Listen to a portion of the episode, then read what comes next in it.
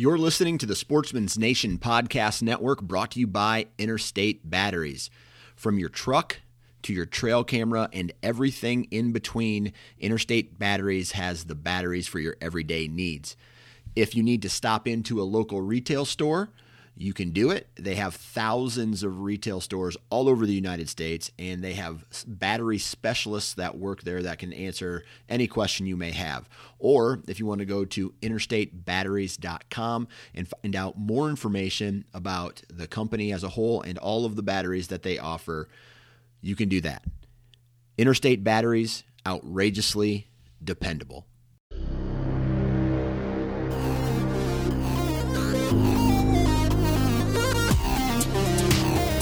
Welcome to the Transition Wild Podcast, brought to you by Expedition Archery. I'm your host, Adam Parr, and you're listening to episode number 59, where we talk chronic wasting disease in Colorado with Matt Dunfee. Hello, and thanks again for tuning into the Transition Wild Podcast, the number one source for Western big game hunting. Can you believe it? We're already in 2020. It seems like such a kind of a weird thing to say, right? Like, I remember being a, a younger kid or in high school, be like, ah, 2020, that's a that's a ways off, and here it is, uh, starting a new decade. And for this podcast, I started this in October of 2017, so we're over two years in on this on this uh, endeavor, and it, I have to say it's been a it's been a fun ride. It's been a wild ride. It's been a cool ride. I've been able to talk with a lot of interesting guests from product companies to everyday DIYers to biologists to hunting outfitters. It's been it's been really really cool and I've learned a lot and hopefully you guys have learned a thing or two and found it interesting along the way. So I appreciate you tuning in every other week. We we release a new episode twice a month, so I appreciate you standing by and uh, and listening. If you get a chance, search Transition Wild on iTunes, Podbean, Stitcher, wherever you listen to it at, and subscribe. It'd be much much appreciated. And if you would be so kind, leave that five star review. That uh, really means a lot and certainly helps a lot with the podcast ratings and hopefully getting out to more listeners. So thank you, thank you, thank you for tuning into the podcast. My guest today is Matt Dunfee, and he's the director of the CWD Alliance. And this is an episode I've wanted to record for a while and finally got around to doing it. And it's really interesting because for me, I, I guess I just needed the self validation of you know where where we're at with chronic wasting disease because it, it's been a topic for a while it was kind of big, um, you know, back in the mid 2000s, and then it's kind of taken a second wind. And I really wanted to get a grip and feel for where we're at in current state. Particularly, this episode is revolving around Colorado, although it applies to, um, you know, many states across the country. But we're talking Colorado, and Matt, he's he's a really well-spoken guy. He certainly knows his stuff and I'll, I'll just leave you with this. I before this episode, I was kind of not. I knew it was a problem, but I didn't know it was as big of a problem. And I'll just leave you with this interesting topic uh, or, or fact, I guess, from a neighboring state, Wyoming.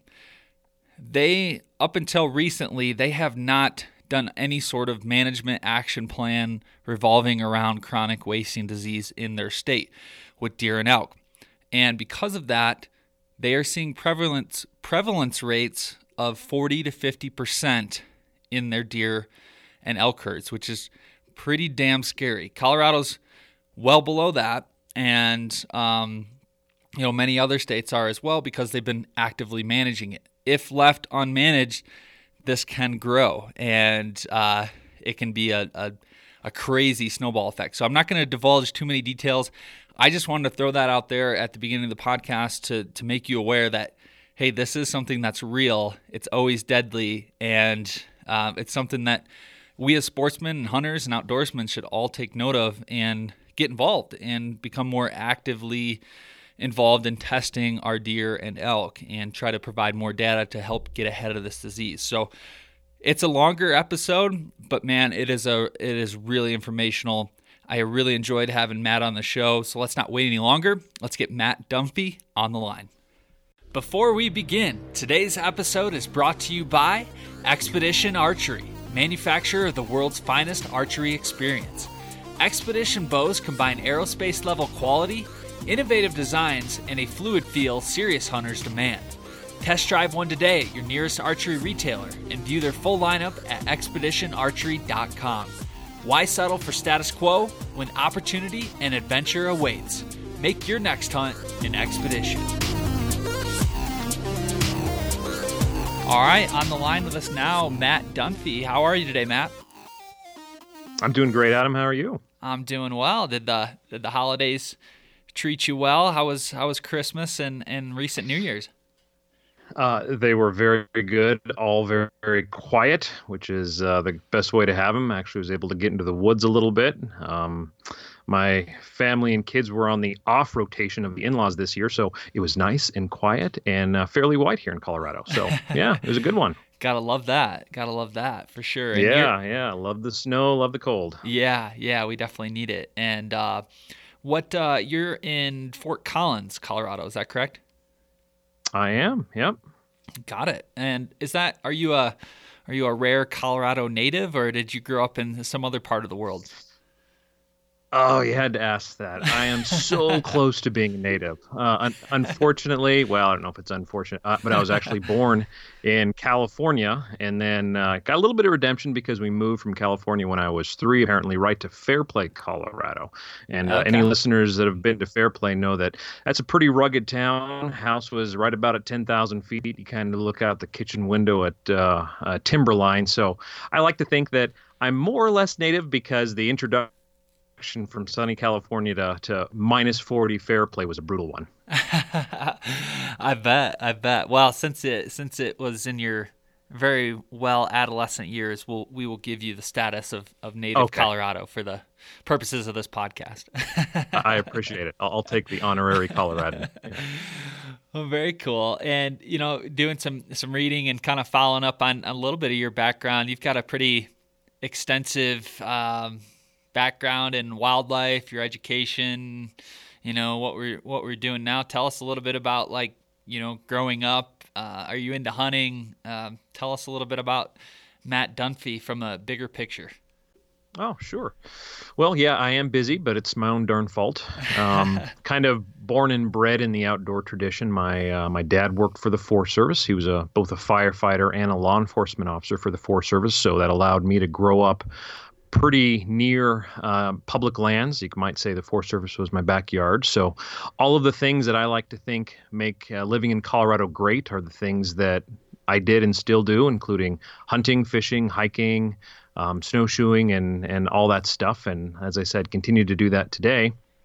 And uh, you know, I think growing up in that place with what my dad did also sort of set the direction of what I now do professionally um, with the Wildlife Management Institute. I've been working with them for almost, golly, I think almost 15 years now.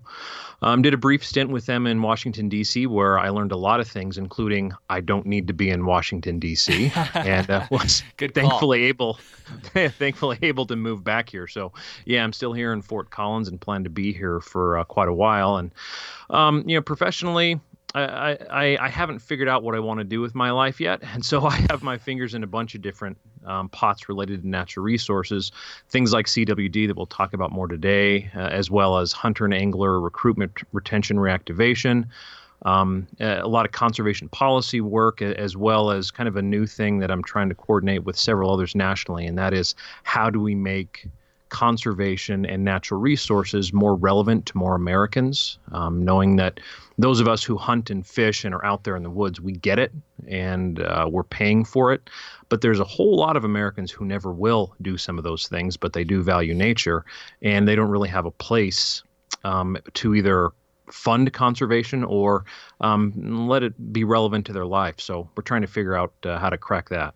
Yeah, yeah, for sure. You know what's what's interesting? I had um, an outfitter on my podcast, and he does a lot of work with like the CPW and outreach mm. programs, and um, kind of like shaping people who are not hunters into and introducing them to the outdoors. They do a lot of work with youth and, and college interns that are kind of going into the field of wildlife. And, you know, it's very surprising to me, like how many legislation officials, policymakers are um, kind of unfamiliar with hunting, and it's kind of scary when it comes to, our standpoint. So it's it's good to hear that you are very well vested and have grown up in that lifestyle, and you totally get it, which certainly helps. yeah, well, it does, and, and you're right. That's one of the challenges I think we as a culture in this sort of precious um, nation that we have where we've, we've got this amazing thing called public ownership of wildlife. It's one of the things we've got to really deal with, and that um, the the way we as a people look at natural resources has changed a whole lot. You know, when we started this model of um, let's let's use dollars from hunters, anglers, shooting sports participants to fund conservation. You know that worked when everybody was hunting and fishing and shooting.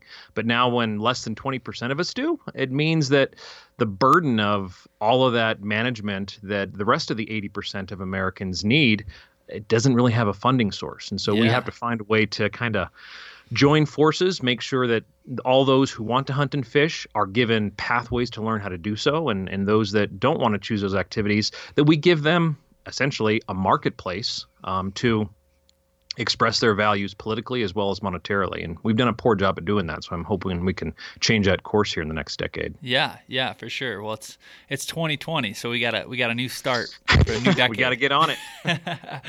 so tell us about uh, obviously uh, as you know we're here today to talk about chronic wasting disease in Colorado, but tell us about the Wildlife uh, Management Institute. What what exactly is that organization?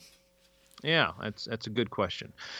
Um, WMI, Wildlife Management Institute, has been around for um, over a century. And it's a little known organization, and we like to keep it that way. Thank you very much. Uh, it, it's never been large. It's uh, usually no, no, been no more than uh, 13 or so individuals in its past, but WMI has had a massive footprint. So a lot of the big pieces of legislation and conservation initiatives that we know of today, things like the Farm Bill, things like the Endangered Species Act, um, WMI had the heaviest hand in writing in helping push on the hill. Um, you know, you can look at some some stats early on. Uh, in the first part of the century, there was more testimony on forest, land, and and uh, grassland management issues give, uh, presented by WMI to Congress than all the other conservation groups combined. So the space we like to work in is kind of in the in the in the the background of conservation. We don't publish a flashy magazine. We don't have a bunch of logos. What we do is basically this: we are um, very vigilant of the major issues facing conservation, and particularly the ones that no one seems to find a solution for. And our job is to find a solution and then pass it off to the groups, whether it be an NGO, whether it be a state or federal agency, who's most capable to carry that solution into the future and then we move on to the next one. So a lot of the initiatives that may have our logo on it are, are fairly veiled by the logos of our partners because we believe that's how conservation actually gets done by sharing the space rather than taking credit for it. So you might I might encapsulate all that by saying WMI is is kind of a think tank of conservation. Uh, most of our employees are ex directors of state or federal fish and wildlife management agencies. This is kind of their failed retirement job. And they use their political influence and network to really push open the back doors of conservation. Very cool. Very cool. I love it. Yeah, I wasn't familiar with WMI and what exactly it was. So that paints a, a, really good picture. And and you're currently involved, uh, the big bigger part, what we'll be talking about today with the CWD Alliance. Tell us about that.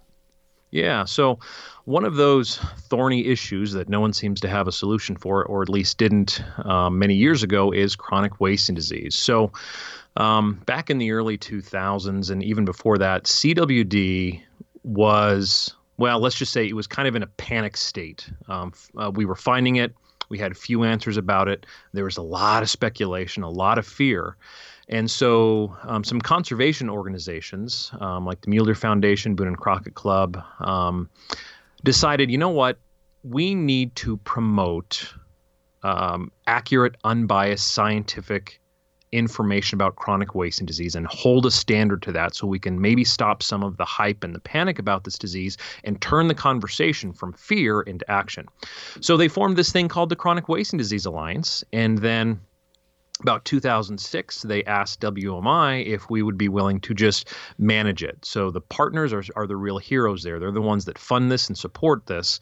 Um, I, in my role at WMI, basically just keep the wheels moving forward, making sure that conversations like you and I are having today are done so in a in a way that is science based in the tradition of North American wildlife management, and that regardless of the crazy theories or fear or uncertainty that exist out there about CWD, the public has somewhere to go to get verifiable, accurate information about it. Hundred percent. No, that's uh, that's a really good explanation. I think that's you know part of my my purpose of this podcast is one i want to find out more information for myself that's that's unbiased and you know what we can do and and what we should be concerned about and just kind of the the big picture of, of chronic wasting disease because it, it all comes back to the resource which is uh, what's number one and, and what's going to continue our way of life, a hunting and heritage and, and wildlife. So it's yep, all cool exactly. stuff. Um, so, like, just for people that, I mean, obviously, probably most hunters, outdoorsmen, people listening to this podcast have heard of chronic wasting disease, but just in kind of general layman's terms, can you just give us a rundown? What is CWD, and you know, essentially, why why should the average outdoorsman be concerned? Yeah, well, it's a good place to start, and we'll uh, we'll start at a high level here, and then if you want to drill down into some of the science, you can. Um, I'll I'll say it at, at, at, a caveat. One of the challenges with this disease is it is fairly science heavy. It's a disease that isn't really intuitive based on most of our high school biology training, and so sometimes you have to scratch the surface a little bit deeper. But at least at a high level, what CWD is is one of a family of diseases called transmissible spongiform encephalopathies. I promise I won't say that again. I'll just abbreviate. Don't I'll ask just me abbreviate to that. that. exactly. Say that five times real fast. Um, I, I, won't. I'll just use the abbreviation TSE. Basically, what these diseases are, um, uh, they they're, they, or in that family. Um, let's start with kind of what they do. They are always fatal neurological diseases caused by a misfolded protein. So, all three of those things that I just said can be terrifying and a little bit confusing. But essentially, what we're dealing with is a disease whose disease agent is a non living thing. It's a protein, but it's just a, a misfolded protein. And, and when you say protein, misfolded, what is what does that exactly mean? It's like a mutation? Yeah. Is it? So so yeah, it took you about one minute to dive into the hard science here, but we'll we'll, we'll, go down we'll, we'll go down there a little bit. So let's look at what a protein is. So the and the particular protein that we're dealing with, called a prion protein, is something that all mammals have. Um, it exists outside of the cells, so it, li- it exists in that area between cells. We're pretty sure it has something to do with cellular communication. It's about 250 amino acids long. So, uh, reminder from your high school biology class: uh, a protein is a string of amino acids that's folded together in a three dimensional shape. That's pretty much it. So the way I like to think about it is that when you think about a prion protein, sort of look at your hand with all five fingers extended. Okay, that's kind of the the shape of the the the normal prion protein. Now, if you close your hand into a fist, it's still your hand and those fingers are there, but the shape of your hand is very different, and therefore the function of your hand can also be different. Well, so it is with the misfolded version of this prion protein. When it misfolds, just like you closing your hand, it several things happen. Number 1, the body can't break it down like it can the healthy form of the prion protein. So it persists. The other thing that it does, and by the way, it persists for a really long time, like many years in the environment, it's really that that that change in fold really makes it very difficult to destroy. And then the other funky thing that happens is that when one of those misfolded proteins interacts or bumps into a healthy normal protein, it causes that healthy prion protein to misform as well.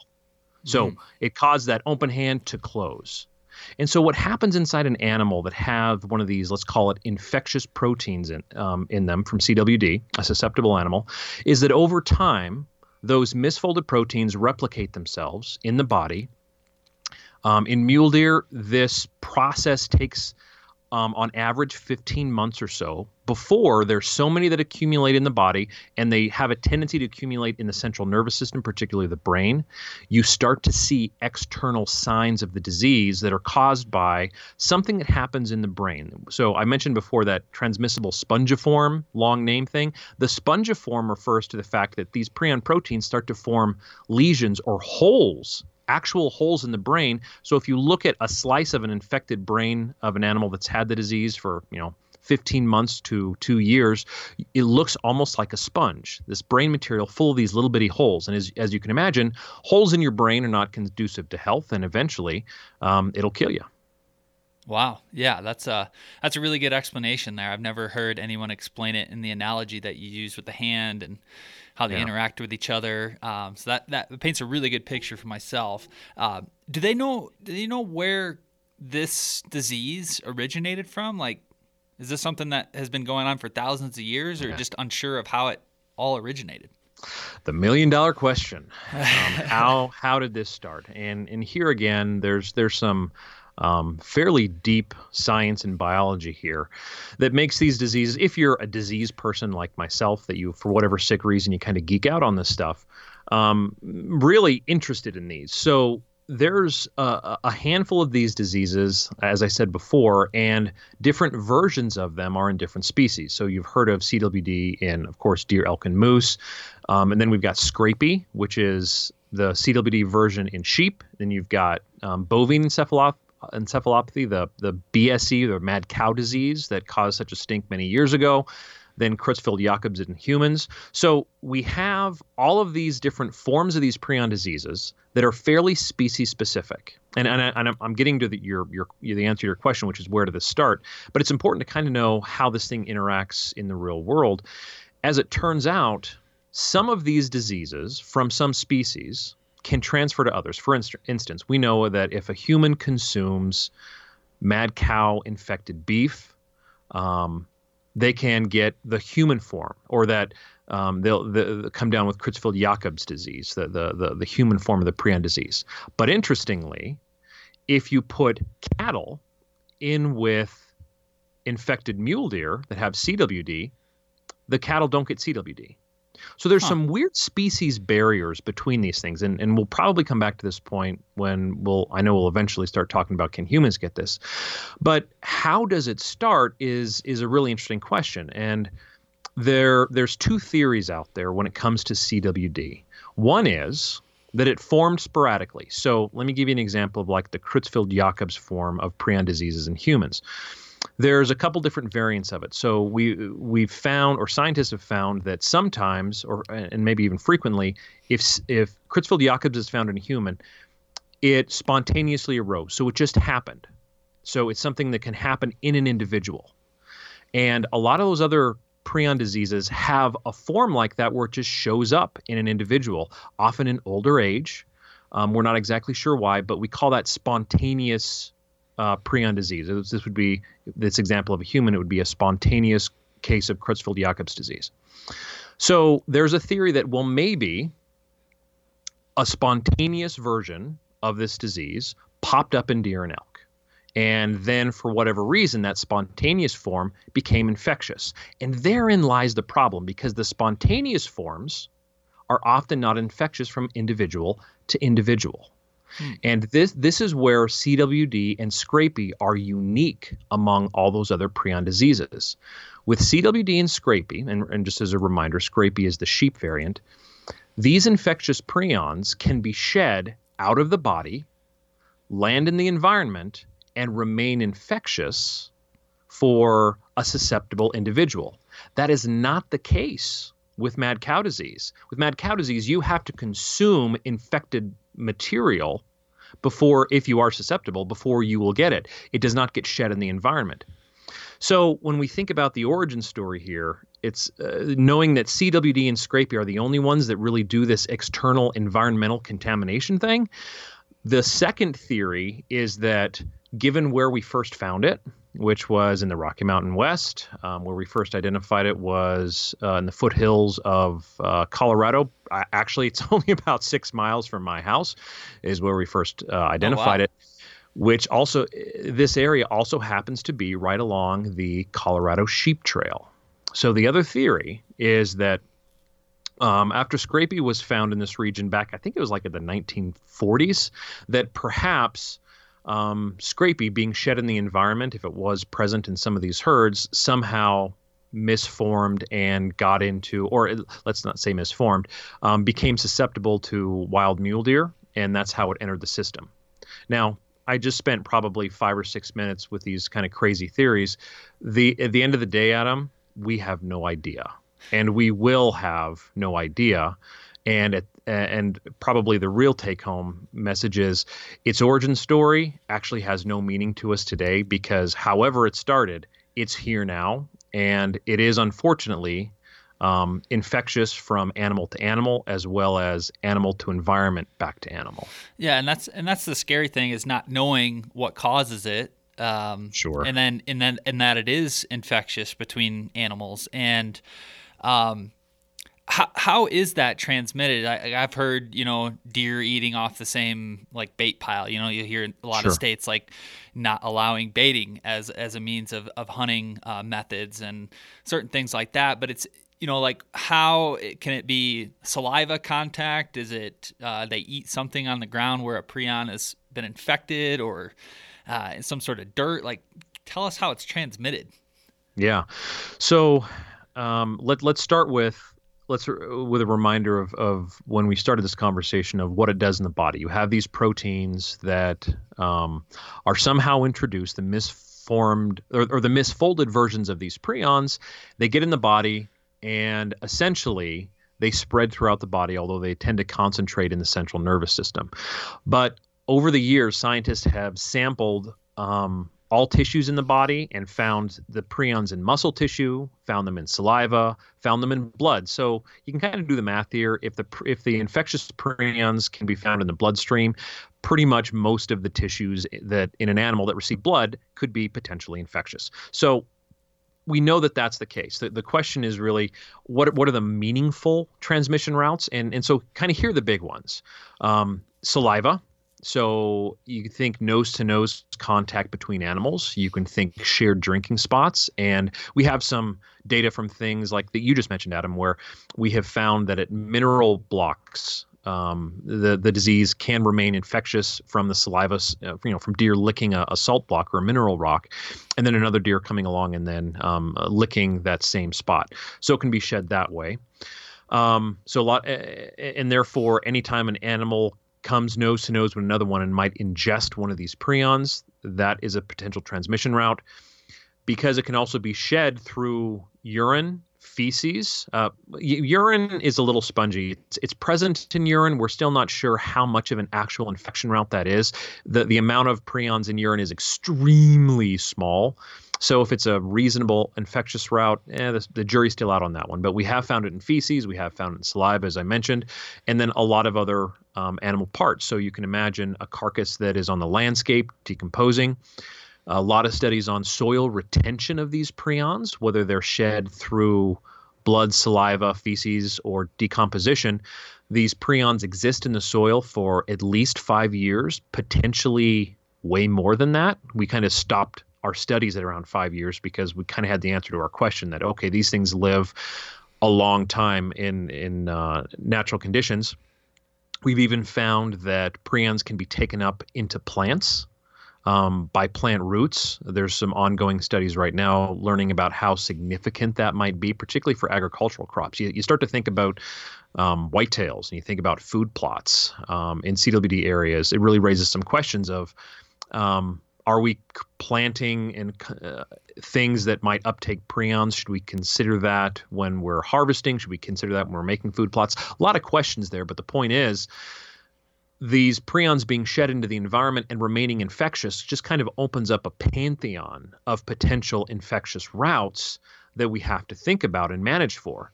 Now, that all that being said, which sounds absolutely terrifying, there's there's one other thing we need to probably keep in perspective here. Not probably, we very much need to keep in perspective. What we what we don't know is the minimum dose of prions. Does it take one that an animal ingests by any of those transmission routes, or does it take one billion? Mm, We're not yeah. sure yet. but we do know that there is some relationship between the amount of exposure and the susceptibility or the transmission rate. So, light exposure, there's a much less likelihood that an, a susceptible animal gets infected as opposed to heavy exposure. Got it. Got it. But what but what you're saying though is like through one of these forms of of transfer, whether it's urinating, uh, maybe feces or saliva. So, for example, let's use the food plot analogy that you used. You know, those deer coming back there and eating off the same plants, they're peeing in that same spot. Um, you know, that you said can potentially be transferred and be growing within the plant, which then could be recycled and then eaten by another animal. Is that is that kind of how you look at the cycle? of things? Well, that's that's that's one potential cycle, and and I should again say we don't really understand how infectious plant material that may have up, taken up proteins really is. We know that that it occurs, but we don't know how. To what degree? Let's say, yeah. Well, we, we don't know how viable it is as a transmission method. What we do know is the animal to animal contact thing, um, animals drinking out of the same trough, um, licking the same uh, mineral site, nose to nose touching, we do know that those things are much more likely to transmit the disease, and those are very likely the most um, common effective ways. Yeah, common ways the disease is transmitted from animal to animal. Okay, got it. And and you mentioned a little bit earlier symptoms. You know, it can take up to 15 months. Uh, to show signs of of this disease, like I had a buddy that killed a deer in Wisconsin, he said, mm-hmm. you know, look completely healthy, normal. He had it checked, you know, because Wisconsin is also a smart kind of a, yeah, yeah, a major hub, and um, you know, found out they had chronic wasting disease and and disposed of everything, and obviously didn't yeah. eat any of the meat, but like. That's also a scary thing, not being able to tell. You know, it's not yeah. not always that the deer is walking around like a, you know, a zombie almost. you never know. I mean, you just yeah, certainly can't tell. Yeah, the zombie thing that was that was quite a fun uh, de- thing to deal with last year. Um, and and we may get to that again, but um, what are you referring that, to you, with a zombie? You, like, was there some well, sort the, of so? Uh, there, there's so much here, Adam. I won't, I won't dig into it. So, in the last year, this, uh, the, this, this uh, media title, the the zombie deer apocalypse, was one story. it was referred to as zombie deer, and and man, I don't know. We we seem to be in this just zombie infatuation right now. I, I, I actually did a an interview with somebody from Colorado Public Radio who was one of the ones that put forward that zombie thing, and we actually did a fun a fun little uh, recorded session where I went through all the ways CWD is not like uh, a, a zombie disease or the the infected deer not like zombies, and uh, I don't know if it ever aired, but it was kind of a fun um, fun exercise. The point is, there's nothing about this disease that is actually like what we culturally think of as zombies, but in all fairness, the thing that you're talking about that the, an animal may be infected and looks perfectly normal, that is, yeah, one of the main frustrating points and, and concerning points about this disease is that the vast majority, and I mean the vast majority of animals that are harvested by hunters that end up having chronic wasting disease showed zero indication that they were unhealthy in any way. So, um, thinking back to how these prions collect in the animal, you can kind of understand and see why that's the case, and you can see why this is so heartbreaking for hunters because you you know let's say you you come to Colorado, it's your dream hunt, you harvest that 180 mule deer, um, it's the greatest moment you've had in your life. Everything looks great, body condition looks great. You t- you take the sample in, and then it's positive, and you go, wait a minute, is is the Division of Wildlife just me- or Colorado Parks and Wildlife are they just messing with me? There's no way this thing can be positive, and so it's it it it it really sets up this I don't know this this intuitive um, uh, battle. I think in the mind of a hunter or or anybody of who should I really trust because this animal looked totally fine, and you're telling me it has this always fatal neurological disease yeah. that doesn't make any sense. And but that is really one of our main challenges in getting compliance um, from other hunters and from anybody else on other regulations, whether it's stop baiting and feeding them. Um, deal with your carcasses in, in, in a better way trying to convince folks that that perfectly healthy looking animal has this degenerative um, neurological condition, it's a real challenge.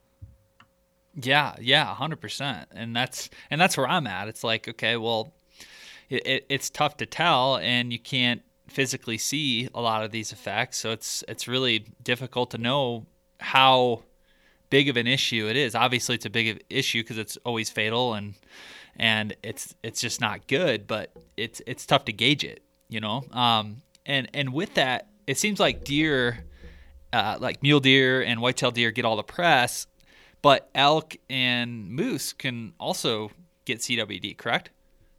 Uh, they do, yeah. There's there's a, a host of susceptible species. Um, you know what we collectively call the cervid family, so pretty much all deer species, as well as you know the rangifers, caribou, um, reindeer. Um, we even found them in in, in in well, haven't found it, but experimentally, you know, we've shown that even muntjac deer and fallow deer can get it. So all these species species are susceptible um, to the disease.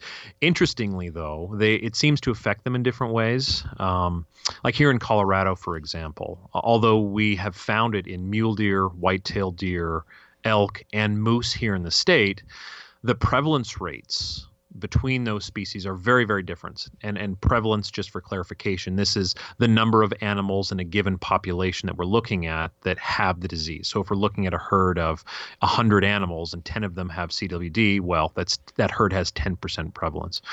So you know in in in Colorado um, well, let me not just say in Colorado. It's just what we've learned generally is that moose tend to have it in much, much lower concentrations, even after we've found it and we've monitored. As a matter of fact, I think here in Colorado we haven't found a positive moose in the last three years, even oh, though wow. we've been looking for it. Um, elk, uh, you know, prevalence rates in the state. Uh, don't quote me on this, but I I don't think we have many herds, if any at all, that are over five percent prevalence, even in areas where in mule deer populations, the prevalence in adult males may be as high as 15 to 20%. So, another really frustrating part about this disease, at least from a wildlife manager's perspective, is that you can't treat it all the same. It's very species specific and it's even gender specific. Males tend to have the disease at twice the rate of females. Um, for you know, and and we're pretty sure that's because of how the disease is transmitted. Um, bucks sure cover a whole lot more ground during the fall of the year than does do. Got it. And um and, and so we've we've tracked it over time that yeah, a buck is twice as likely, particularly mature buck, twice as likely to have the disease as female. So you think about this from a management perspective. Um, you know, how do you manage it uh, but across all those species and even across um, demographics within a particular herd? So what what is a state like Colorado doing to manage CWD. Uh, like my home state of Michigan, uh, there's been mm. cases that come up and, and they've basically open season shoot as many yeah. deer as you can, eradicate the herds. Is that yeah. something that yeah. Colorado is looking at as, as a potential means? Yeah, well, no, we're, we're not going to be doing a Shermanist march from the south here. Um, uh, although, you know, it's interesting. If, if you look at, I, I don't know how many um, uh, folks in your audience are familiar with what happened in Norway in the past few years when they discovered CWD in the in the reindeer herd. But honestly, they looked at what we've done here in the states and they said, you know what? We don't think you can manage this disease well, and we have one shot. So they went with a herd eradication. There's there was basically three large herds of reindeer and the one uh, you know spatially over the, the, the, a large area of the country. And it's kind of the middle herd is the one that had CWD and they went for almost complete removal of that herd with the hope that um, by the time the other two herds kind of naturally moved into that habitat, the disease would be dispersed enough uh, on the landscape that wouldn't be an issue. And and so I'll say kind of right at the outset, I don't think that's an unreasonable approach to CWD when you add up all the variables we've talked about, it's always fatal. The disease agent is a non living protein that resists temperatures of over a thousand degrees, that um, is incredibly hard to kill chemically, that persists in the soil, can be uptaken in plants. When you start adding all that stuff together, it's not unreasonable to, to think, listen, if we find it, we need to just wipe the ground with it because there's nothing, you know, it, because of the consequences later on. Yeah. Now, Politically, obviously, that's a non-starter. And and and I would say if we change our our perspective from let's say eradication to management, I think there's a lot more reasonable approaches. And this is where uh, Colorado, in my estimation, a little bit biased because I live and hunt here, um, but I think is kind of leading the edge in um, uh, appropriate and science-based management of CWD, so that we can kind of coexist with the disease over time and it won't negatively impact our populations. So, what does that look like? Well, if you're not going to do the complete herd wipeout, um, we can take advantage of some of these things we've learned about the disease. So, the fact that it's twice as, as prevalent in males as females, the fact that we know the disease transmits from animal to animal. Um, we can do some some prudent things like um, reducing high density areas. So we've got a lot of deer packed into a small amount of habitat. Let's loosen the or let's remove some animals so the density isn't so high and animals aren't interacting as much with each other and they're not contaminating, you know, hot spots, good ha- spots in the habitat. We can do some prudent things like not putting out mineral blocks or artificially congregating them. We can um, work on our buck to doe ratios. So, for instance, in Colorado, a lot of people don't know, but this really is a successful state for mule deer management. If you look at the herd management plans across the state, all, most of our herds have higher buck to doe ratios than the management plans call for. So, wow. I mean, that's that's great news. Yeah. So, well, so so this is what I, how I like to think about it. It's like, okay, look, we're already in a really good position. So we can just if we just reduce our buck to doe ratios back to what we prescribed as management we're kind of killing two birds with one stone we're keeping our herds healthy and we're also impacting cwd by targeting the highest probability herd demographic that is going to be males and particularly um, older age class males. So these are some of the approaches that Colorado Parks and Wildlife is taking. I would really encourage um, all the listeners on this podcast to go and look at Colorado Parks and Wildlife CWD management plan. It just came out. Um, I ha- had the honor of serving on the uh, kind of an advisory board with other sportsmen and women and other um, uh, wildlife enthusiasts here in the state.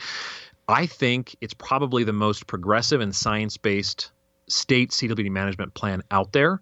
And I just like to, folks to know that if you look at the recommendations for CWD management in that plan, nowhere in there does it say we're going to reduce a herd by 50%. Nowhere in there is that we're going to remove all the older age class mule deer. Basically, all the recommendations in there are management tweaks like the things we've been talking about, like buck to doe ratios, um, getting herd densities down to um, uh, levels prescribed in the management plans that are derived by um, you know habitat requirements and so forth.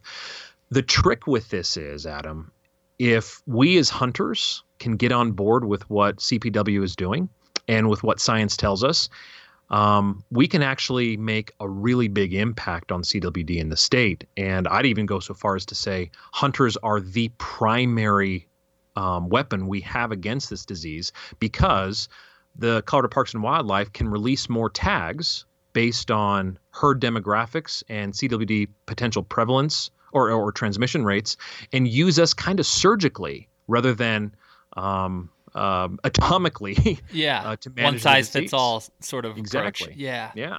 Yeah. That makes sense. That makes sense. It's really interesting. And I had a Cliff Gray with Flat Tops Wilderness Guides. I've had him on the episode or a podcast a few times, but I recently had him on for an episode, and we talked a lot about um, the changes in season dates for 2020 yeah. through 2025, or you know yeah. the next five years. And you know, with with a lot of the rifle seasons, you know everything's pushed back a week. Like for example, you know, second season is now you know, falling in more towards the beginning of November, I believe. So right. Right. with that, you're going to get a higher activity of, of, of rutting activity, and and, yep. and and with that, he stated that the the quotas have essentially remained the same, even though you know you're moving into more right. high probability of of rut activity and and therefore harvest um, would probably increase. So, but I didn't even put two and two together. Maybe do you think that maybe some of those season date um, changes are trying to correlate with some of this management of CWD? Well, uh, that that what you just mentioned there in terms of moving seasons a little bit later so that mature buck harvest is a little bit higher is exactly one of the things that is mentioned in that CWD response plan. Okay. Um, you know specifically whether CPW did that um, for CWD in mind. That, that I don't know. Maybe because I know that is one of the things that we talked about. What I do know is that um, CPW is right now in the process of rewriting a lot of its 10 year management plans for um, a lot of the game management units. And in that process, they are looking at several of those options. So, yeah, things that could get the buck to doe ratio down a little bit and, and increase um, mature buck harvest because that's the best way to target you know some of that prevalence. So yeah, those those are the type of things that we can do, and we and and research has shown that actually do have an impact. And I want to emphasize that. And there's there's there's two good examples we have here in Colorado um, about management success. Before I say that, I'll, I'll, let me mention one of the biggest questions I get from hunters, from wildlife viewers, and from the media is, well, does anything actually work? And to be honest, we don't have a lot of successes. Honestly, we have a couple decades of a lot of misfires in CWD management. And I think I can sum up the reason for those misfires simply by saying we as a culture have not been patient enough um, to do these management actions long term enough or wide enough in scope to actually impact the disease. This is a disease you measure in decades, not years. If you want to make a difference in CWD, you need to commit. So, um, fortunately, in Colorado, because we've been messing around with this long enough, we do have some successes. If you look at um, some of the deer herds uh, north of Fort Collins, um, on the in the wintering range north of the Poudre Canyon, or I should say the north side of the Poudre Canyon, um, in that area, we have one of the fastest growing deer herds. And 10 years ago, that herd had prevalence of, I think it was over 10%. And we, uh, CPW tried increasing, uh, well, they did two things. They increased doe and deer harvest a lot. Those were the good old days when you could buy, I think, two additional deer tags over the counter wow. um, for does in the area. And they did some actual culling. And they reduced that herd by quite a bit. When that area was recently sampled this last year, um, prevalence was about in half of what it was. But that's wow. 10 years later. Yeah. And so, you know, there's a lot of things in there, and I don't want to be so pretentious to say this that that's uh, what we did in terms of harvest management was what caused the decline, but it had to be a significant factor. There were some other things in there, like there was a couple fires in the area that may have increased deer productivity and some other stuff, but in in in large part, we know that it can work and and there's going to be a paper published here coming up fairly soon from research here in Colorado where we can actually start to look at things like increased deer harvest in one of the three combined rifle seasons with CWD prevalence 2 years later and we can see that prevalence rate move. So I think there's a message of hope here for for hunters is that things like yeah just moving a season date back a week. So we increase a little bit more mature buck deer harvest. Um, releasing a few more tags so we reduce high density areas for transmission. These are the kind of things that we need to do here in colorado. It's just that we need to do them over wide areas of the state and we as hunters and the public need to commit to doing it for five six seven years to really make an impact on the disease.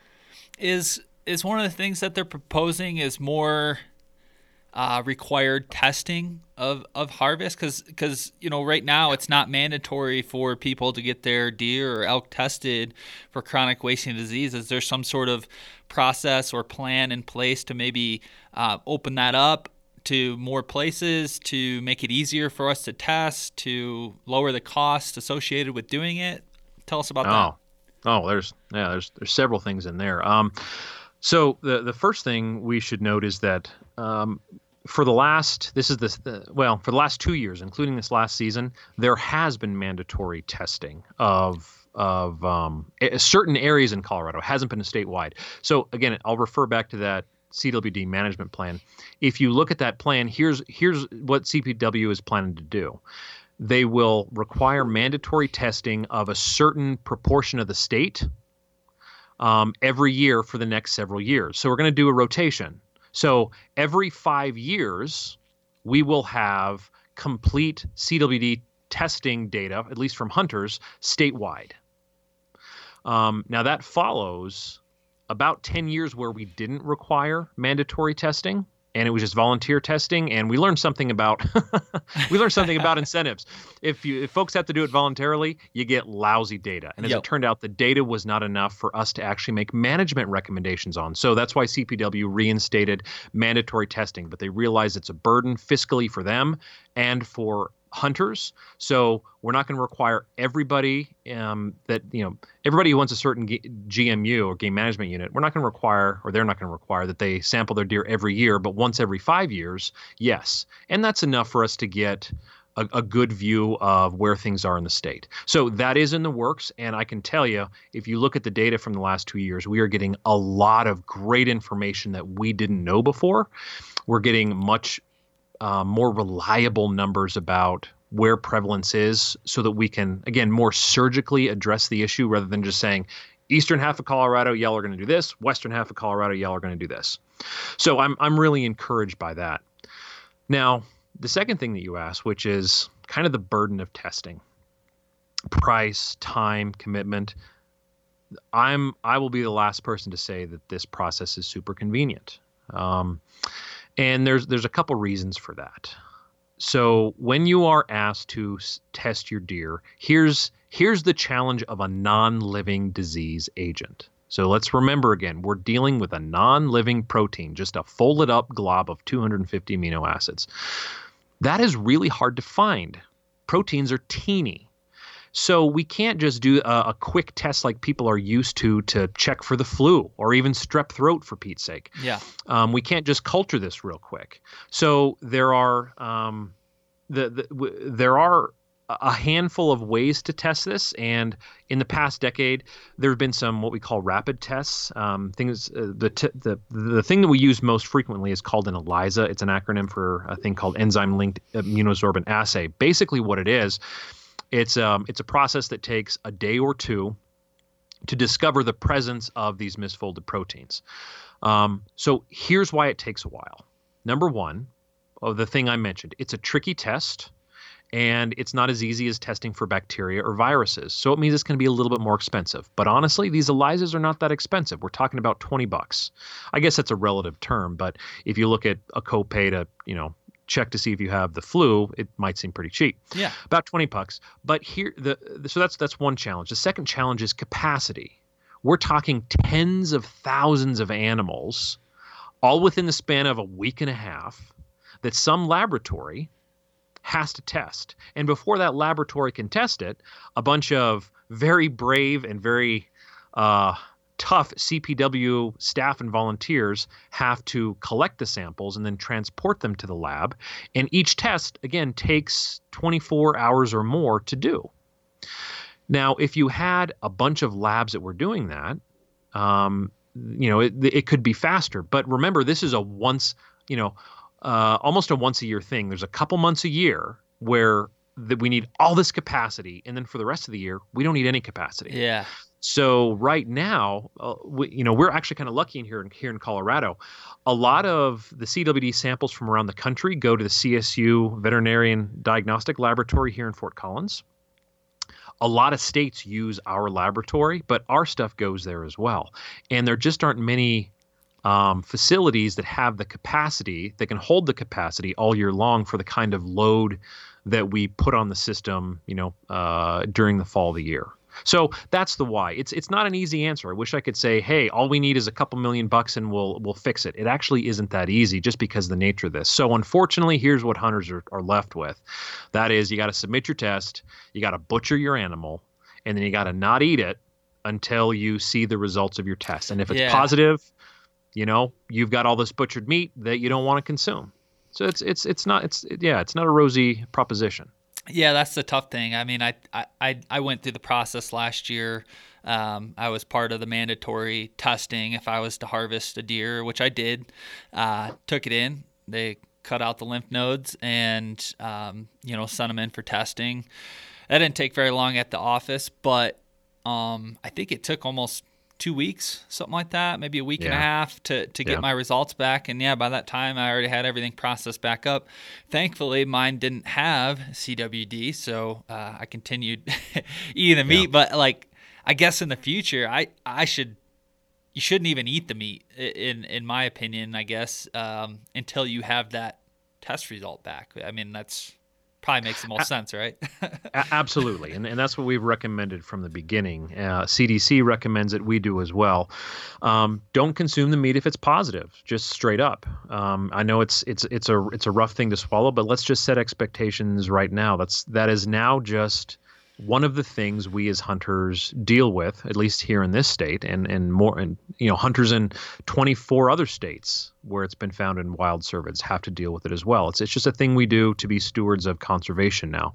Um, you know, it, it it brings up the question that I know a lot of folks are probably thinking, and and that they that they've been faced with when they submit their sample is that you know what I'm just going to eat it anyhow. It's probably going to be okay. Yeah. And you know that kind of that's the question of well, will people actually get it? And again, I so wish I could just give you a yes or no, but I can't.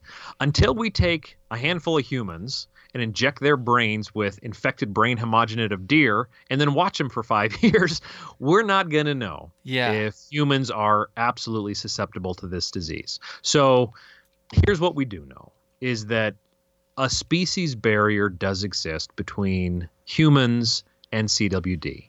How robust that barrier is, that's what we're trying to figure out. So although we haven't directly tested it, like I said, you know, injected five humans with brain homo- infected brain homogenate and sees what happens. Although we haven't done that, we have done a handful of other things to give us an idea. For example, um, we, we've looked at areas like the Front Range of Colorado, where CWD has been around since the 60s, and we have a lot of local hunters eating local deer. We've looked at medical records to see do we see a spike in Creutzfeldt Jakob's disease or things that are diagnosed as prion diseases. And as it turns out, over the past 40 years, we've actually seen a slight decrease. So we've looked at data, these kinds of data, in various places across the US, and we found okay, if it does transmit to humans, it doesn't look like it happened very frequently if it does at all. That being said, prion diseases, if if you, you all out there listening haven't figured it out yet, are tricky, unpredictable things. So that's why we recommend don't consume the meat because we don't know 100% how uh, what that the robustness of that species barrier is. Yeah, that's yeah. I mean, it's a it's a good recommendation. I just you know, I, I, myself just think about over the years, you know, growing up in Michigan, the the neighboring county to where I grew up uh, was one that they've you know uh, found CWD in and have hmm. acted mm. enacted the eradicated stuff. I just can't help but wonder, you know, have I eaten an animal with CWD uh, over the past 15 years of, of my hunting career? Yeah. I guess you know yeah. you wonder what what nature we're at in that in that regard. And um, with that, like, is there any sort of percentage wise, like as far as like mule, infected mule deer in Colorado, like I know there are certain maps available on CPW's website to show which units have been infected or which cases have been found where. But is there like a general, you know, this percentage of deer are infected with CWD in Colorado? Yeah, that's a good question. Um, and you know, and, and before we move to that one, one thing I will say is uh, that that uncertainty that you have of have I eaten one, and then the uncertainty every year of um, what should I do if I find it's positive. Um, yeah, that's something a lot of us deal with. One thing I would I want to emphasize to folks though is remember be, because this isn't a virus or a bacteria, you can't get CWD. Nothing can just by handling it. So this isn't something that mm. you know. If should I be worried to even breathe around my deer or field dress it? Uh, no, you can be fine. I, I we recommend wear latex gloves. Most of us do anyhow because, um, well, uh, we've just gotten a, sissy in, in this generation and we don't like blood on our hands. So most of the people I hunt with wear latex gloves. So I'd recommend you wear latex gloves. You handle the meat um, the way you normally do, and don't worry about it. This really is a concern of consumption. So don't be afraid to hunt. We need you out there doing it. Yeah. Now, and, and with that too, before before we get on to the, what I just asked, like if if one if you do find your deer has tested positive CWD, what's the proper way to dispose of the meat of the bones, everything. Yeah, and that's a uh, that's a good question. Um, i should have looked this up before this podcast. Um, there's probably recommendations um, that Colorado Parks and Wildlife um, has on their website. Uh, the the prior to this point, the standard uh, operating procedure was you you take it to a landfill. But uh, we should note that there are some landfills who don't allow that um, at this point, and so how you deal with that is um, somewhat very is very local, sometimes county level. So what I'd encourage hunters to do is is to inquire at their county landfills or even with their local um, district wildlife manager. You know what we call game wardens here in Colorado. Of what should I do with my meat if if it is turned out to be positive? They'll have the best recommendations. Unfortunately, there just isn't a statewide answer because uh, again, a lot of this stuff is county level in terms of landfill or other uses.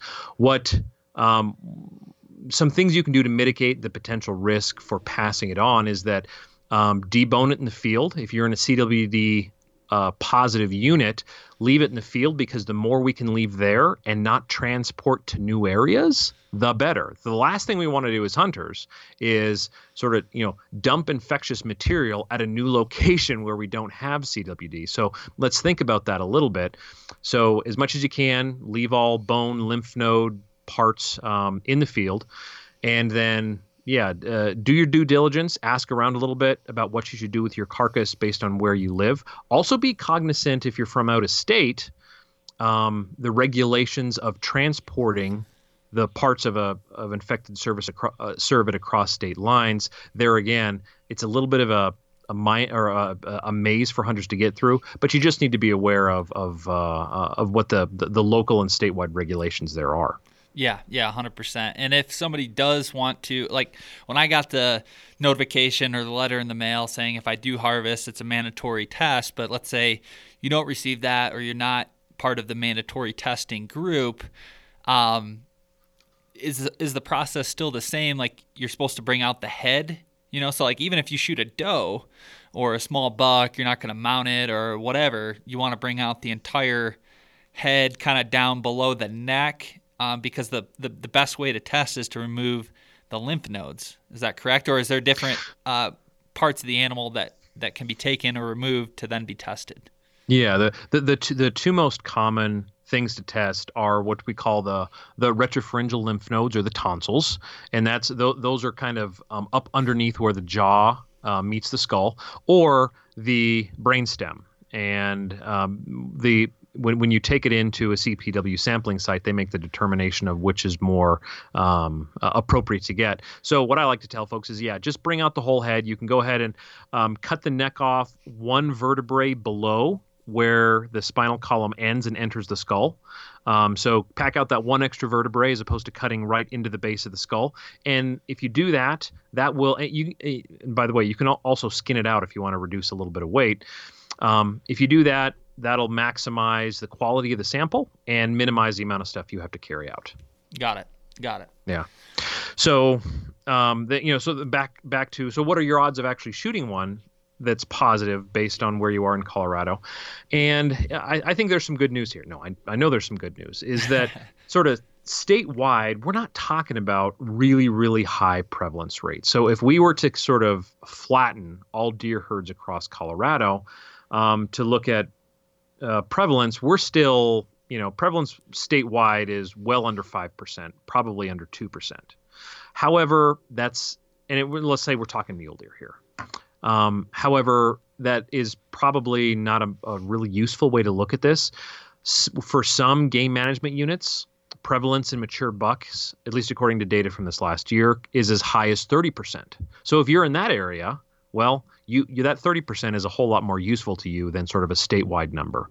So what I encourage hunters to do is look at the really good resources CPW has online on their CP on, on the CPW CWD website. Man, a lot of acronyms in this podcast. Um, look at their CWD website, and they post um, a lot of data about how many samples were found, what the prevalence rates were per game management unit, so you can have a good idea of what you're stepping into and what you can expect.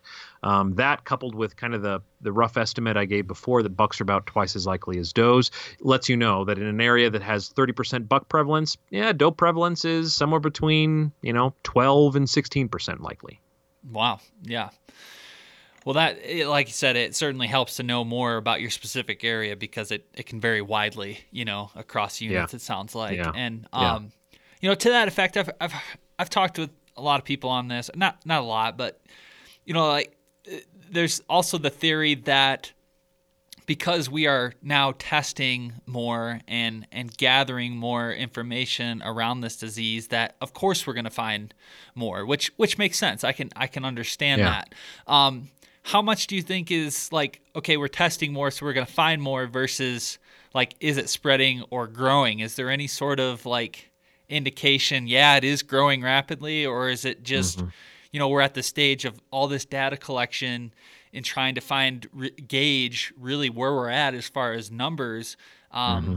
Like, do you have any opinion on on either side of the fence there? Yeah, well, you ask a really good question, Adam. Um, and and the answer to your question, or, or, to both sides of your question, is is yes.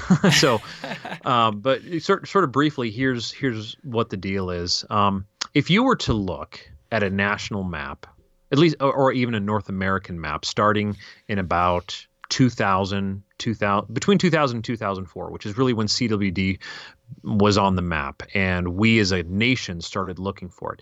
If you looked at the number of states or areas every 2 years from that point on where we found CWD, it sure as heck looks like the disease is spreading rapidly. And that would be a wrong conclusion. At, during that time, even you know within the country, but also within states like Colorado, states like Wisconsin, some of these other flag um, or hall- hallmark states where the, the disease has been longest.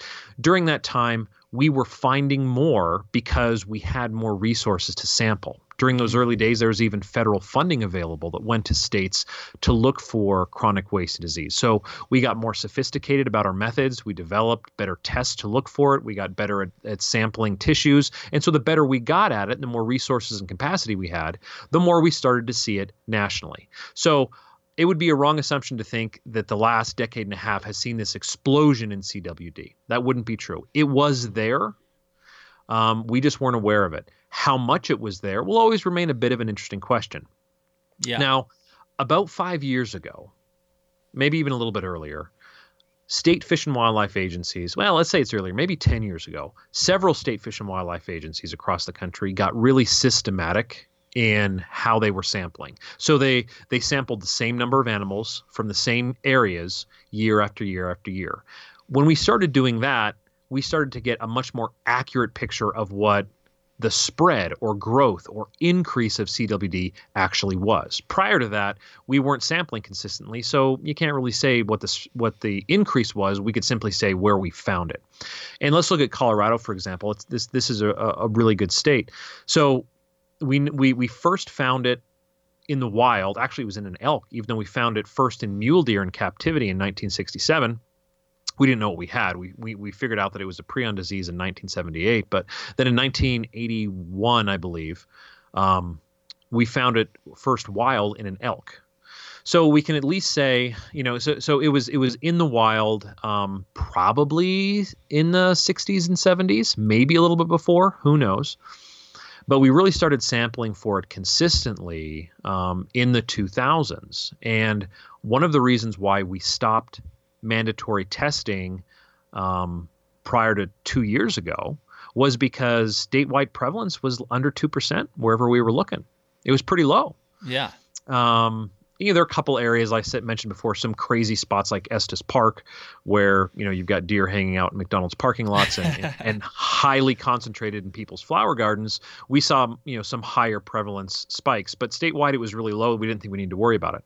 Well, um, about five years ago, there were some localized game management units sampling, and we started to see some higher numbers. And we thought, I, am saying we like we're CPW. Well, CPW biologists thought maybe something else is going on. So that's what really triggered the mandatory testing two years ago. And as we did that, and we sampled some of these areas that we had sampled 15 years prior to that, we found that prevalence went from you know two to five percent to 16 to 30 percent.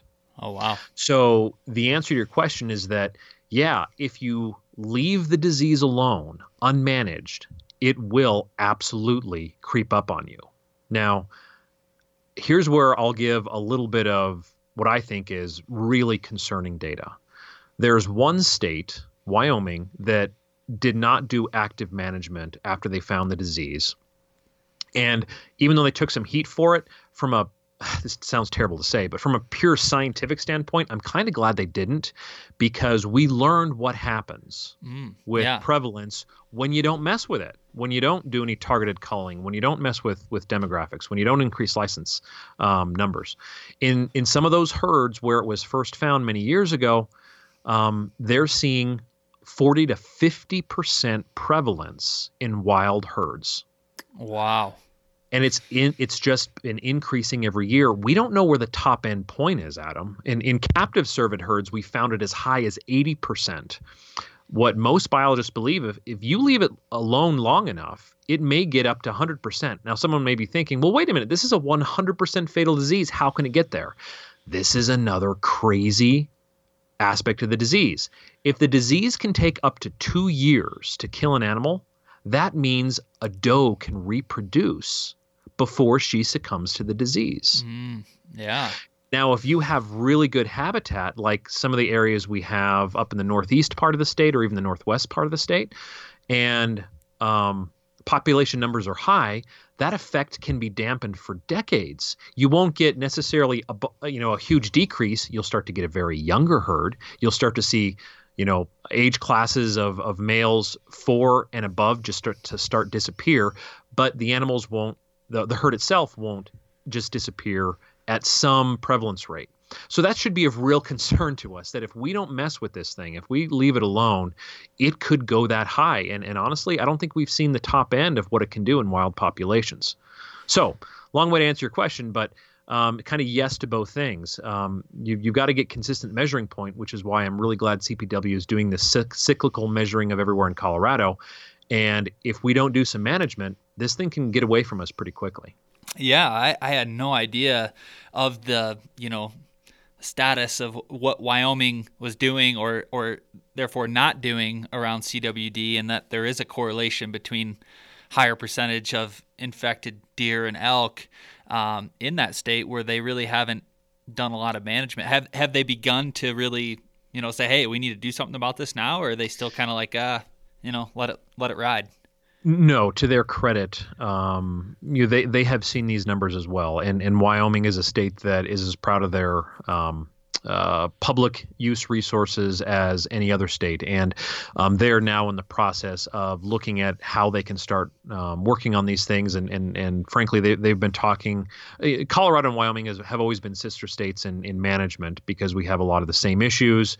Um, UW, University of Wyoming, Colorado State University have a long history of collaboration. And so um, all of those scientists are talking right now on on how to make a management plan moving forward. Uh, again, it's it's unfortunate that they have to deal with that now, and Wyoming's hunters have to deal with that. But in many ways, I'm kind of glad because it, it, it allows the rest of us, scientists and hunters alike, to realize, okay, we have to take this serious. Yeah. Um, this isn't just a hoax. We have 20 years of data on this, and this is if we don't do this, we're going to lose something. So yeah. you know, get at it. Yeah, yeah, hundred percent. And that, to me, what I'm gathering is like, you know, we're at the stand, we're at the point now that we we just need strictly more data behind behind this, and that's only going to help, you know, showcase long term what what really is going on here. So I mean, it just it just seems to me that we we as hunters and outdoorsmen really really need to step up and and say that hey, every deer elk I'm I shoot it it needs to be tested because mm-hmm. We frankly we need the data because like I said if we do. If, if, we get to a point where it's too late and it's already gotten to a, a high enough population of of infection percentage wise, I mean it's kind of like a compounding snowball, uh, or at least it could be, right? Yeah, well, it is. You, you, you hit the nail on the head, and I would even reemphasize it. Not not only do we need that data point to understand prevalence in the herd, because that's the only way we can get it you know, again, folks, we can't send a drone over them and just observe them and say, oh, this one's sick, this one's not sick. They don't exhibit those signs. We need the data from hunter killed animals to understand what's happening in our herds. But secondarily, once we have those data, we have to manage it. How do you manage it? Through hunters. So, hunters are really the beginning and the end of this story. Their support and their activity is the only way we get around this disease. And You know, I, I don't know about you, but when I think about the heritage of of stewardship that hunters have had and sort of the identity that I put in that that heritage of stewardship, CWD is to me a, a rallying cry. It's that we have this new threat to the health of our herds, our public resources, and I am in the position as a hunter of being the one that produces the right information and then the implementer of the right action based on that information. So to me, even though it is it's kind of a bummer if I lose an animal that I, you know, that I can't uh, one of the animals I shoot each year ha- is positive and I can't fill my freezer with it, I can rest assured in knowing I have done, I have, you know, struck a good blow against CWD in managing the herd for sustainability in the future. So I hope we within ourselves, within our own community, the, the hunting community, we can relay that message to each other and stop with the fear, stop with the, the zombie analogies, and realize we are the answer to this thing. Yeah, yeah, good point. Um, this is kind of an off the wall question, but is there any way to test deer or elk when they're still alive? Like if you go to collar. Hmm collar an animal or something or you tranquilize them is there a way to pull a sample that way i, I know that's like a really expensive way to do it but like mm-hmm. are any agencies doing that practice while because they do collaring in, in studies that way right um, very small population i'm sure but like is there any way to pull samples from living deer without killing them yeah the, yeah, yeah, there sure is. Um, and and we we test the tissue that we gather the same way that we test tissue from um, a dead animal. Uh, it's just the, the the the art is what tissue to gather. So when an animal is alive, there's really two places you can gather tissue. One is from the tonsil, um, rather than that retropharyngeal lymph node. And I think I misspoke before. I said the retro, retropharyngeal lymph node was the tonsil, and they're, they're not. They're, two different things. But we can get, um, we can we can clip the tonsil while the animal is alive. I've actually seen it done, and and my wife, who is also a wildlife biologist, she got to do the cool stuff. I was stuck in D.C. doing policy, and she was out wrang- wrangling deer. But oh man, that'd be um, fun. After deer is darted, basically what a scientist does is they got a special tool that forces the mouth open, and they've got these really long forceps that that have a little kind of like a melon baller shaped cup at the end that's sharp and they reach in there at the tonsil and they take a little sample they clip off a little sample of the tissue and then they give the deer some antibiotics so they don't get infection and then deer wakes up and they go off and then we can test that tissue we can also do the same for the what's called the rectal mucosa. You can kind of guess where I'm going with this, but there's a lymph node right inside the rectum that we can sample. Um, it's actually a little bit more reliable in elk than it is in, than it is in deer. One thing I will say about both of these live animal sample sites, however, is that um, they are less reliable by a pretty significant margin than testing full lymph nodes or brain stems from a dead animal. So that's kind of the rub with the, this thing we call antemortem testing. It's a scientific way of saying live testing. We don't really have great methods of doing it that are very reliable. And as you can imagine, the name of the game with CWD is reliability. So that's why there's an emphasis on hunter or you know hunter gathered samples or samples from culled animals they're just simply way more reliable because we can get more quality tissue that helps us better detect if the prions are present or not. Got it. Got it. That makes sense. And that's you know uh, another point on that that i hear a lot is hunters say well why can't i have a little test in my pocket that when i shoot an animal in the field i put a drop of blood and like i see on tv it turns red or pink or blue and tells me, you know, if I'm pregnant or not. No, if it tells me if if, if, if it's positive or not. And the the the reality is simply this. Um, the testing that we have, a lot of people don't necessarily know this. The testing that we have will never give you that ELISA test I was t- talking about will never give you a false negative. Okay. Excuse, uh, excuse me. It will never false give positive. you a false positive. Right. It'll never give you a false positive. So it means if it says it's positive, it was. It can, however, give you a false negative.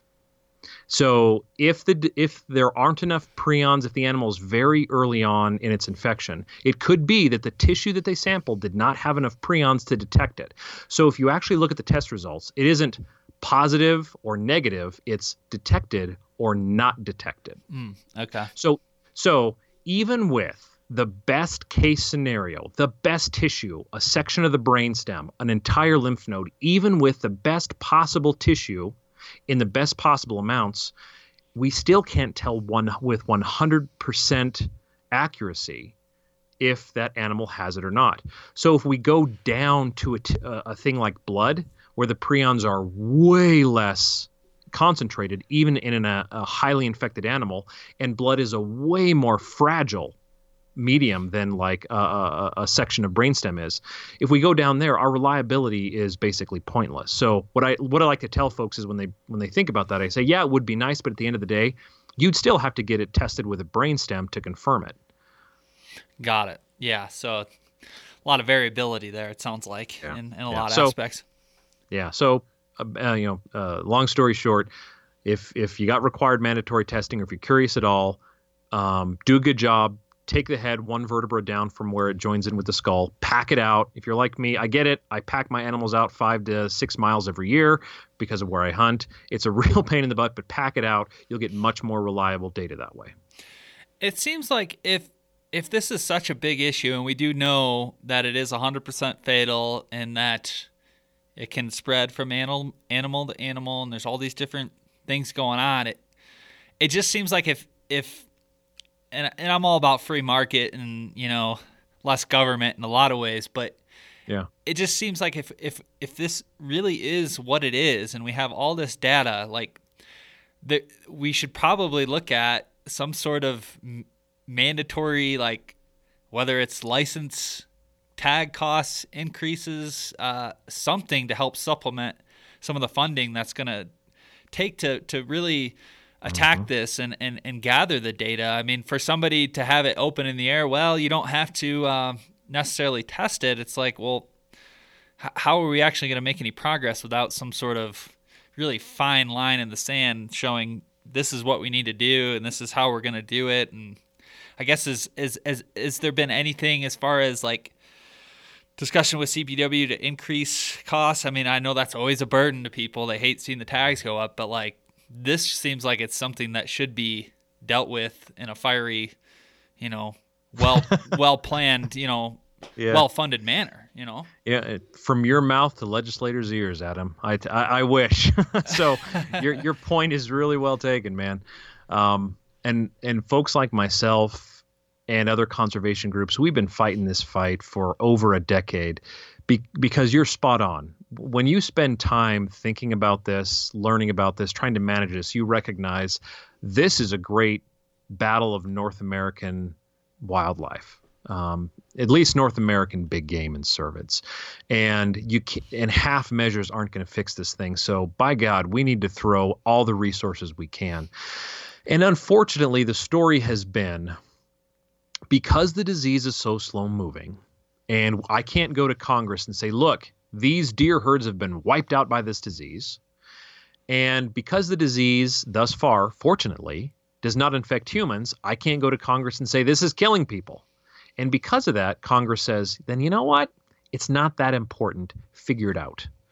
Uh, and that's what happened when we lost funding. There used to be $18 million um, of federal funding that went to state fish and wildlife agencies. Half of it went to the captive cervid industry, half of it went to um, the, the, the wildlife agencies themselves to do surveillance and management. But that was lost because this sort of lack of relevance and, and the lack of political attention span. And and then when you take that from a national level to a local level, like here in Colorado, some of the we suffer from some of the same things. Although at a local level, I feel the infighting among us as users even more. Um, this is not a story that you really want to listen to. I get it. Yeah. I, I, hear it from my friends, even even folks that I hunt with. They're just like, you know what? Let's not talk about CWD anymore. There's stories from CPW that I've heard where little notes are attached to deer heads that have said, if this ends up being positive, don't call me and definitely don't talk to my wife. Um, there, there's this sort of CWD fatigue that is what we talk about it or, or, what we call it in the biological world that it's it's not a happy story. It's a frustrating story. Um, it doesn't have much play politically. And we often are opposed by those within our own ranks those that often make a living off of big bucks and big, big bulls. I mean let's face it this is colorado. You don't come to colorado to shoot a two year old doe. Yeah. you come to colorado to shoot a seven year old mature buck or our 12 year old bull. That's why you're here. And when you hear, oh, these are the animals we need to reduce because they have the disease, there's a strong disincentive to say, you know what? Nah, this disease isn't that big of a deal. Yeah. So a combination of all those things over time has led to some infighting and has basically let policymakers you know they've looked at us and said you know what you guys don't have your story straight and it doesn't seem like even you agree that this is a big deal so if you can't agree on it how the heck do you expect me to give you $2 million of appropriation funds to help subsidize the cost of sampling we're just not going to do it. So to me, that's that's another one of our one of the things we have to fix internally. Um, I'm battling it nationally. We got four pieces of legislation we've been trying to push through for a couple years to get funding back to state fish and wildlife agencies. There's been a, a lot of efforts locally in uh, Colorado in the past and, and other states currently that are trying to do the same thing, get general appropriation funds on the basis of wildlife health, because this this impacts healthy deer herds. If you have a deer herd that's 40% infected with CWD, this affects you if you enjoy watching them in your backyard. Um, so on, on, those grounds, trying to get more funding and support, but it's it's been a push. So I guess you know I'd, I'd make a plea to to those listening to this: get involved politically if you can. Definitely get involved with your actions, but if you can, get involved politically, whether it be with state representatives, whether it be with your membership through groups like the Mule Deer Foundation, Rocky Mountain Elk Foundation, Boone and Crockett Club, who, whoever you might be involved with, to put some pressure on legislators um, to get behind these actions because the data is in. We don't have any questions anymore. And I know you were saying earlier, Adam, that we really need data. Yeah, we do, but we know what we need to know now to take action. We know yeah. what this thing will do. We know what happens if you don't mess with it, and we know the economic and and and and and, and political threat of this if we if we let it go unchecked. So the time for action is now. We know what we need. We've just got to we've got to kind of join arms as hunters and um, and and wildlife lovers and push this stuff forward. So when you when you say take action, um, who are you talking about? Like reaching out to writing a state representative? How do you go about doing that? Um, what would you recommend the easiest way for somebody to take action politically? Yeah. So um, as of right now, I'm trying to think. I may be wrong here, so I'd, I'd encourage your, your listeners to, to look for themselves. I don't know of any piece of legislation this year, right now, pushing for additional funding.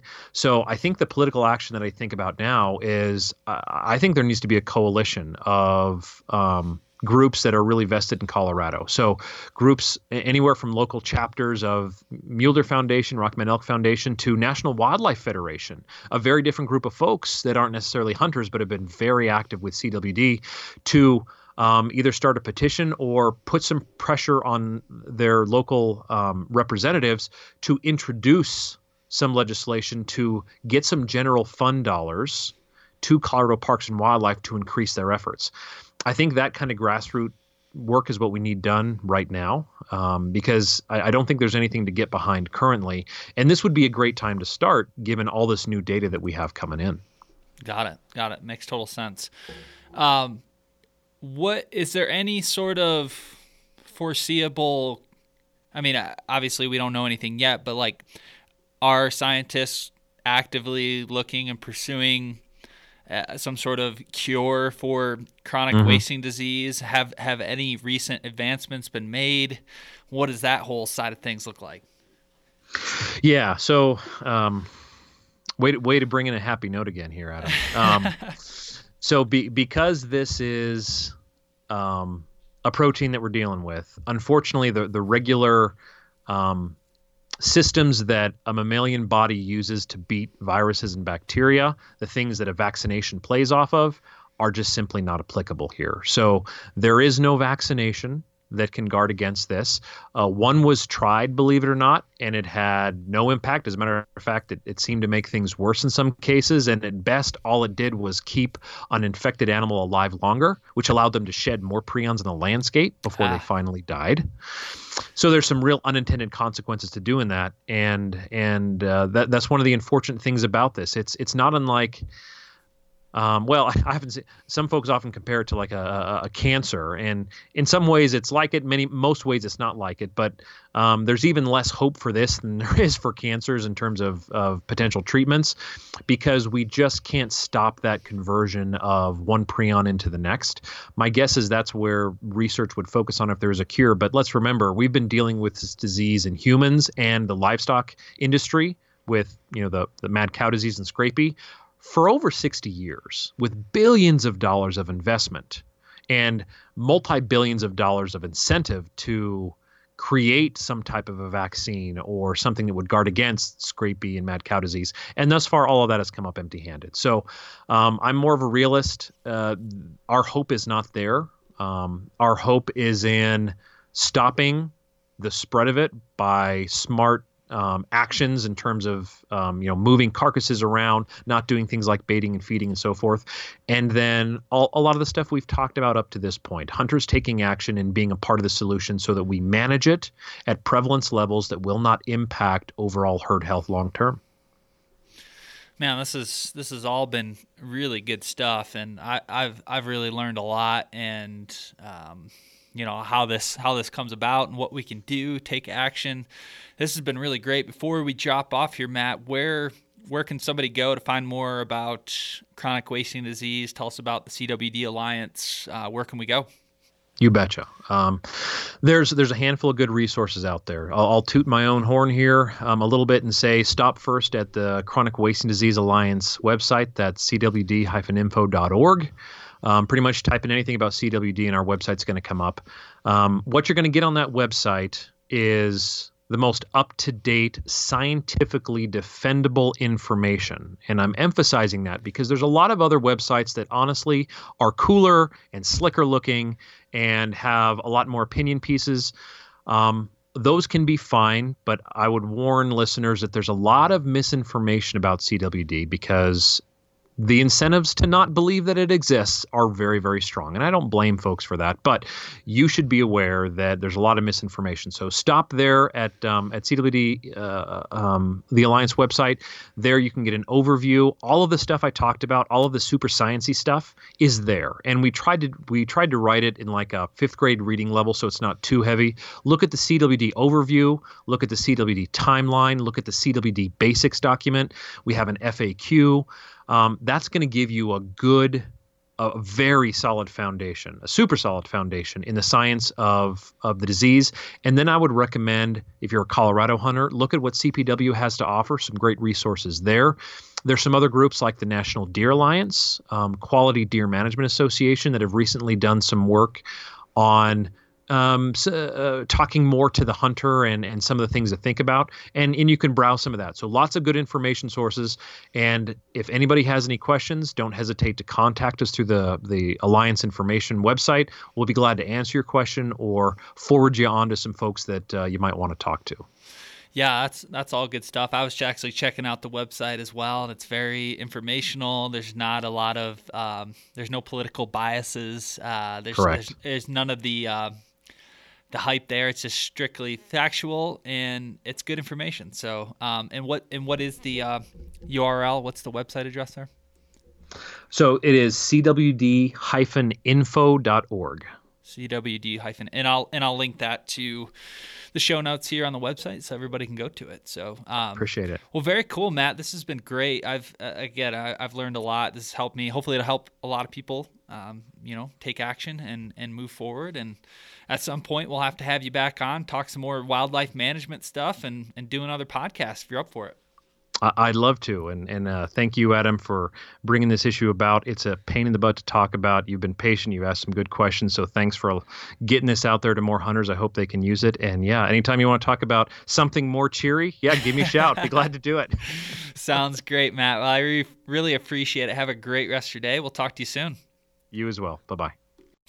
All right, and there you have it. Another episode in the books. Big thanks to Matt for coming on the show man, that was really interesting. I I sincerely enjoyed talking with Matt and and and just hearing a very unbiased scientific data driven discussion around chronic wasting disease. I again, I needed that for myself and then hopefully you guys learned a thing or two and and found it interesting and hopefully inspires you to take take further action. I know myself hearing the statistics on Wyoming and left unchecked, left unmanaged. That's a that's a scary uh, percentage. Forty to fifty percent of a prevalence rate in deer and elk. That's that's insane, and it shows you what could happen if we don't do something about it. So I encourage you to test your deer, test your elk.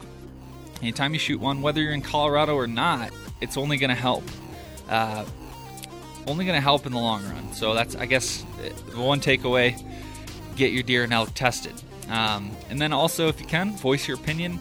Local congressmen, senators, uh, public officials, anywhere you can you can get the opinion heard. We we we definitely need more funding for this disease. And right now, as Matt explained, it's it's just not easy. It's not there. So we as sportsmen need to step up. So again, I hope you enjoyed that episode. Big thanks to our partners, Expedition Archery, Skull Brew Coffee, and Outdoor Edge Knives. Thanks again for tuning in, and we'll talk to you soon.